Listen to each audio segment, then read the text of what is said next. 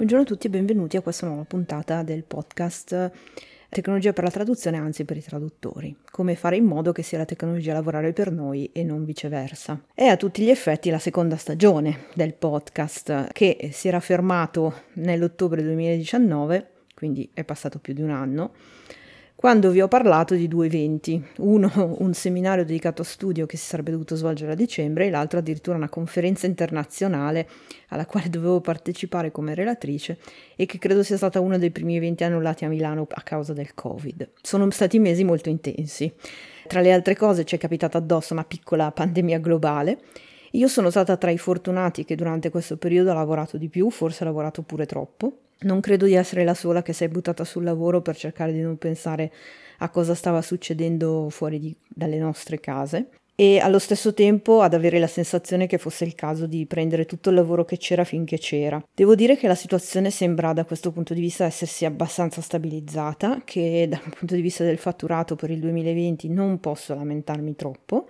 ma al di là di questo sono successe anche altre cose, ho fatto alcune riflessioni su quello che è successo e mi fa piacere condividerle con voi. Parlo di un aumento notevole di richieste relative sia ai corsi di formazione relativi ai CAT, sia in generale alla traduzione, intesa come come faccio ad iniziare a lavorare come traduttore o traduttrice. Entrambe questo tipo di richieste avevano, hanno avuto caratteristiche molto precise. Per quanto riguarda i corsi sui CAT, le richieste che mi sono sempre arrivate venivano da due segmenti specifici o colleghi già esperti che però per qualche motivo i CAT non li avevano mai usati e volevano iniziare a farlo, oppure neolaureati tipicamente che si affacciavano al settore, alla professione, si rendevano conto di avere delle carenze dal punto di vista della, della tecnologia dei CAT e quindi si rivolgevano a me per colmarle. Durante questo periodo specifico invece le richieste di formazione sono arrivate da un altro segmento, da persone che avevano svolto la, la, l'attività di traduzione come secondaria o come complementare a qualcos'altro, quel quel qualcos'altro a causa del Covid si era fermato o era, aveva subito un rallentamento, di conseguenza queste persone cercavano di riorientare la loro attività lavorativa verso la traduzione e rendendosi conto che per farlo i CAT erano importanti, si rivolgevano a me. La consulenza generica invece veniva richiesta da persone che naturalmente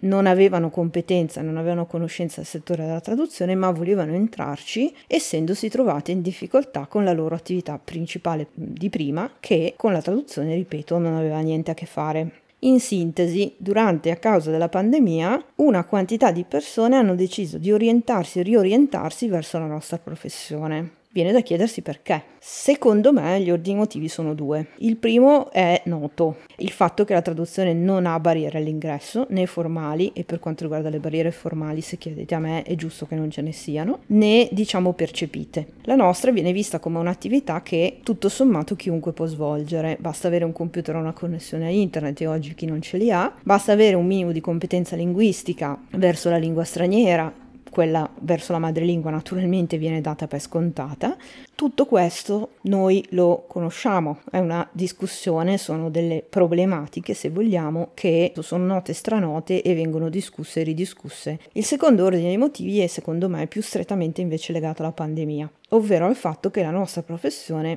può essere facilissimamente svolta da casa. Noi siamo tra i privilegiati che quando da un giorno all'altro lo smart working è diventato la norma e la necessità non hanno fatto un plissé noi eravamo già perfettamente organizzati, sia dal punto di vista log- logistico, avendo già un ufficio in casa, sia dal punto di vista psicologico, nel senso che eravamo abituati a lavorare in casa, eravamo abituati a lavorare da soli, eravamo abituati ad organizzarci i tempi e i modi del lavoro ed eravamo anche eh, tutto sommato abituati a essere soli e isolati anche da un certo punto di vista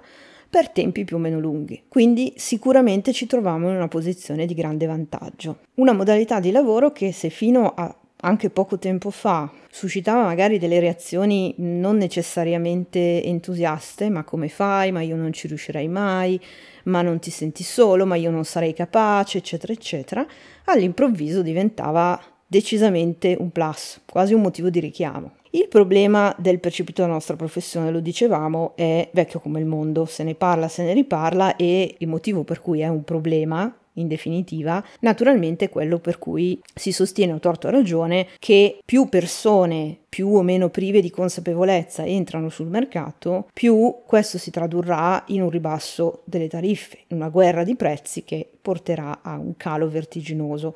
delle tariffe, oltre naturalmente anche a un conseguente diciamo svilimento della, dell'importanza e del valore della figura del traduttore, del lavoro del traduttore nei confronti del cliente finale. Il discorso qui ovviamente è molto più complesso di così, eh, meriterebbe un approfondimento che non è il caso di fare qui e che forse non sono neanche qualificata a fare. La mia impressione comunque è che questo afflusso di nuove leve, chiamiamole così, legato alla pandemia, una tendenza che io ho visto confermata anche dopo il lockdown e non solo direttamente, diciamo attraverso queste richieste che ricevo, ricevevo ma anche sui forum dei colleghi, anche parlando con altri colleghi e così via, sarà un qualcosa con cui dovremmo fare i conti forse dolorosamente per un lungo, lungo, lungo periodo. E questa è la prima riflessione. La seconda riguarda più in particolare i corsi sui CAT. La richiesta relativa alla consulenza, diciamo, imprenditoriale di ingresso nel settore io l'ho rifiutata quando mi è arrivata. Non mi sento qualificata a fornirla, non l'ho mai proposta come servizio. Mi sarebbe sembrato di rubare dei soldi a delle persone che tra l'altro erano già in difficoltà. La formazione sui CAT invece è quello che faccio da un po' di tempo e come sapete lo faccio con delle modalità abbastanza specifiche. Io ho sempre ritenuto e sempre detto che la formazione ideale, soprattutto quando si parla di software complicati e complessi, è quella uno a uno personalizzata, possibilmente in presenza. Ora in presenza ce la giochiamo per un po', però ho sempre anche fatto lo stesso tipo di corsi da remoto. Questo tipo di modalità richiede un investimento di tempo, ma soprattutto finanziario, che ovviamente non è alla portata di tutti, cosa della quale io sono sempre stata perfettamente consapevole e riguardo alla quale consapevolmente ho proposto delle tariffe che spesso e volentieri sono state giudicate troppo alte. Senza voler entrare nel merito di che cos'è troppo alto, ognuno propone le tariffe che crede se ne assume le conseguenze, la maggior parte dei miei preventivi venivano rifiutati, sono sempre stati rifiutati per motivi eminentemente legati al costo. In sintesi, senza voler ripetere qui le cose che ho già detto mille volte, io voglio dare valore e penso che in questo contesto formativo i corsi di gruppo abbiano tutta una serie di problematiche che il valore massimo non permettono di fornirlo. Non mi turba che la stragrande maggioranza dei miei preventivi vengano rifiutati per motivi economici. Non mi ha turbato che questo sia successo neanche durante il lockdown, anche quando magari al rifiuto si accompagnavano dei commenti che, diciamo così, sono stati molto diretti però questa cosa mi ha fatto pensare. Mi ha fatto pensare che da un lato esiste sicuramente il corso di formazione ideale, che secondo me ha tutte le caratteristiche che abbiamo già detto mille volte. Dall'altro io sono davvero sinceramente convinta che i CAT in particolare e la tecnologia in generale siano fondamentali per il traduttore, per il traduttore tecnico e non solo, e che in particolare in questo momento tutti noi abbiamo bisogno di tutto l'aiuto che veramente possiamo ottenere. Che si tratti di aumentare la produttività, di, di non dire di no a un cliente o a più clienti, che sono ansiosi di farci lavorare, ma che si scontrano come noi con dei limiti oggettivi di produttività perché siamo tutti umani e, e possibilmente vorremmo evitare di finire in burnout, di riuscire a lavorare meglio, dove meglio vuol dire con meno errori, con più tranquillità, con meno stress, in modo più fluido, riuscendo a dedicare le nostre energie e il nostro tempo, che sono entrambi finiti e preziosi, a quelle parti del lavoro che più li richiedono. E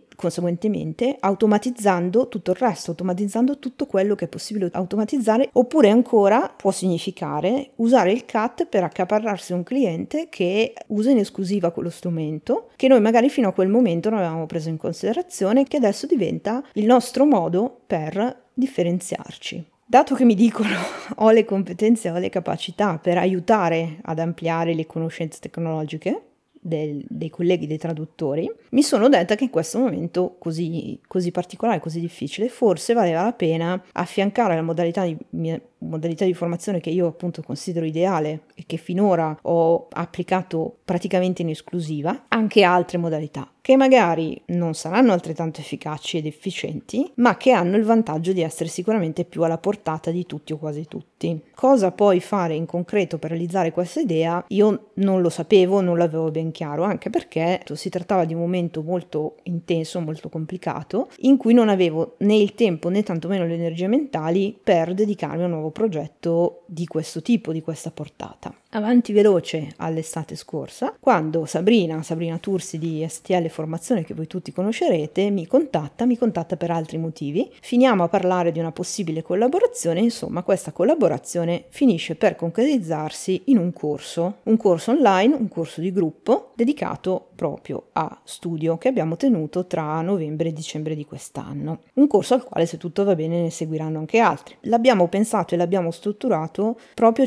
volendo cercare di mitigare tutte le problematiche dei corsi di gruppo e dei corsi non personalizzati, problematiche sulle quali ci trovavamo assolutamente d'accordo, ad esempio la disparità di livelli tra i partecipanti che crea sempre problemi, il fatto che è difficile autovalutare le proprie competenze. E quindi spesso si creano problemi per cui ci sono argomenti che vengono dati per scontati e invece non lo sono, ci sono argomenti che invece sono assolutamente superflui per qualcuno ma servono assolutamente ad altri e così via. Un modo attraverso il quale abbiamo cercato di ovviare a questo è stato un questionario precorso per renderci conto di chi erano i nostri corsisti e la disponibilità di una registrazione che parlava dei, co- dei concetti introduttivi relativi ai CAT da seguire in modo autonomo, in modo da non appesantire ulteriormente un corso che comunque era già molto complesso e tutto sommato impegnativo anche in termini di tempo ed evitare di eh, farlo con la trattazione di argomenti che per qualcuno invece sarebbero stati assolutamente superflui.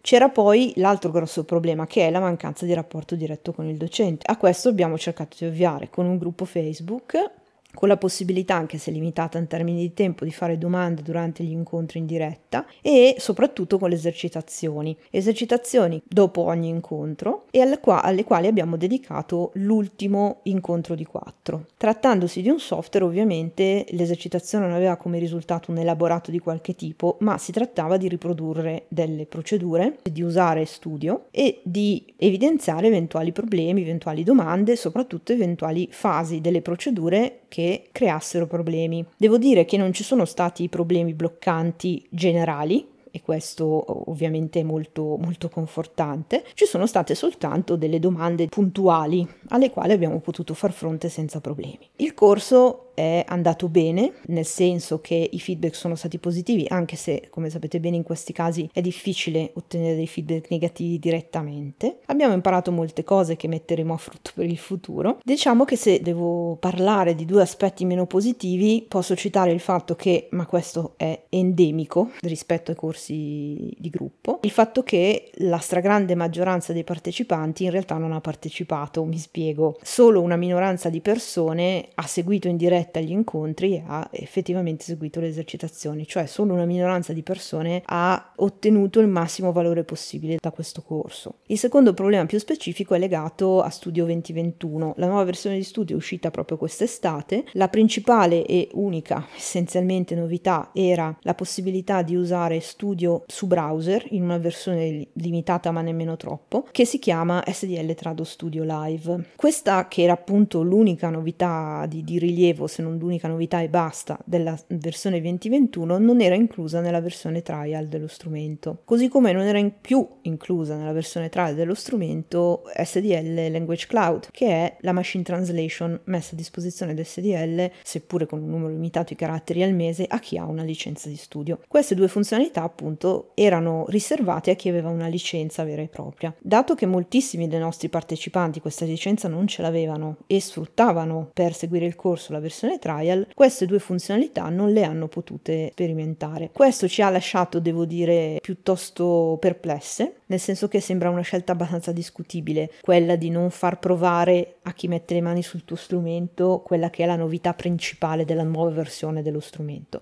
però sicuramente in SDL ne sanno più di me. Inoltre, sia la machine translation che questa nuova funzionalità, anche se per motivi diversi, sui quali magari mi addentrerò parlando nello specifico in una puntata dedicata della nuova versione di studio, anche se ormai sono passati vari mesi da quando è uscita, credo che comunque possa essere di interesse. Per vari motivi non avevo dato una grandissima importanza, una grandissima priorità a queste due cose e quindi questa mancanza non ha inciso in modo drammatico sull'andamento del corso. Incidentalmente devo dire che la demografia dei partecipanti del corso è perfettamente in linea con la tendenza di cui vi dicevo. Una grande quantità di persone, la maggioranza di persone che prima non svolgevano l'attività di traduttore oppure la svolgevano in modo diciamo secondario e che invece si orientavano, riorientavano verso questa attività e per farlo sentivano la necessità di acquisire una competenza rispetto ai capi. Ovviamente la mia speranza è che questo corso sia stato utile il più utile fo- possibile, il più efficace possibile, con tutte le limitazioni di cui abbiamo già detto, che abbia insomma minimamente contribuito ad ampliare la competenza tecnologica globale del settore. Adesso detto così sembra da megalomani, però se mi avete seguito capite che cosa intendo dire. Mi basterebbe che anche solo una persona che prima non lo faceva abbia integrato studio nel suo flusso di lavoro e ne ottenga tutti i vantaggi del caso. Ovviamente sarò felicissima di ricevere feedback di chi ha partecipato al corso, altri feedback di chi ha partecipato al corso, i vostri commenti in generale su come avete affrontato questo periodo e su come vi siete aiutati, se vi siete aiutati con degli strumenti nuovi e anche se avete notato questa tendenza di cui vi dicevo, questo volume di nuovi ingressi interessi nel settore e al netto del arrivano e ci rovinano il mercato che come dicevo può essere una posizione comprensibile anche in parte fondata, ma che è come minimo una oversimplification, come si dice, una semplificazione eccessiva. Cosa si potrebbe fare secondo voi per aumentare la consapevolezza rispetto ai requisiti di ingresso che anche se non percepiti e non esplicitati nella nostra professione ci sono come e uno sicuramente è la competenza tecnologica che non viene assolutamente considerata. Per chiudere naturalmente non può mancare un auspicio per il nuovo anno se volete una, un buon proposito per il nuovo anno che è molto semplicemente quello di riuscire a vivere con dignità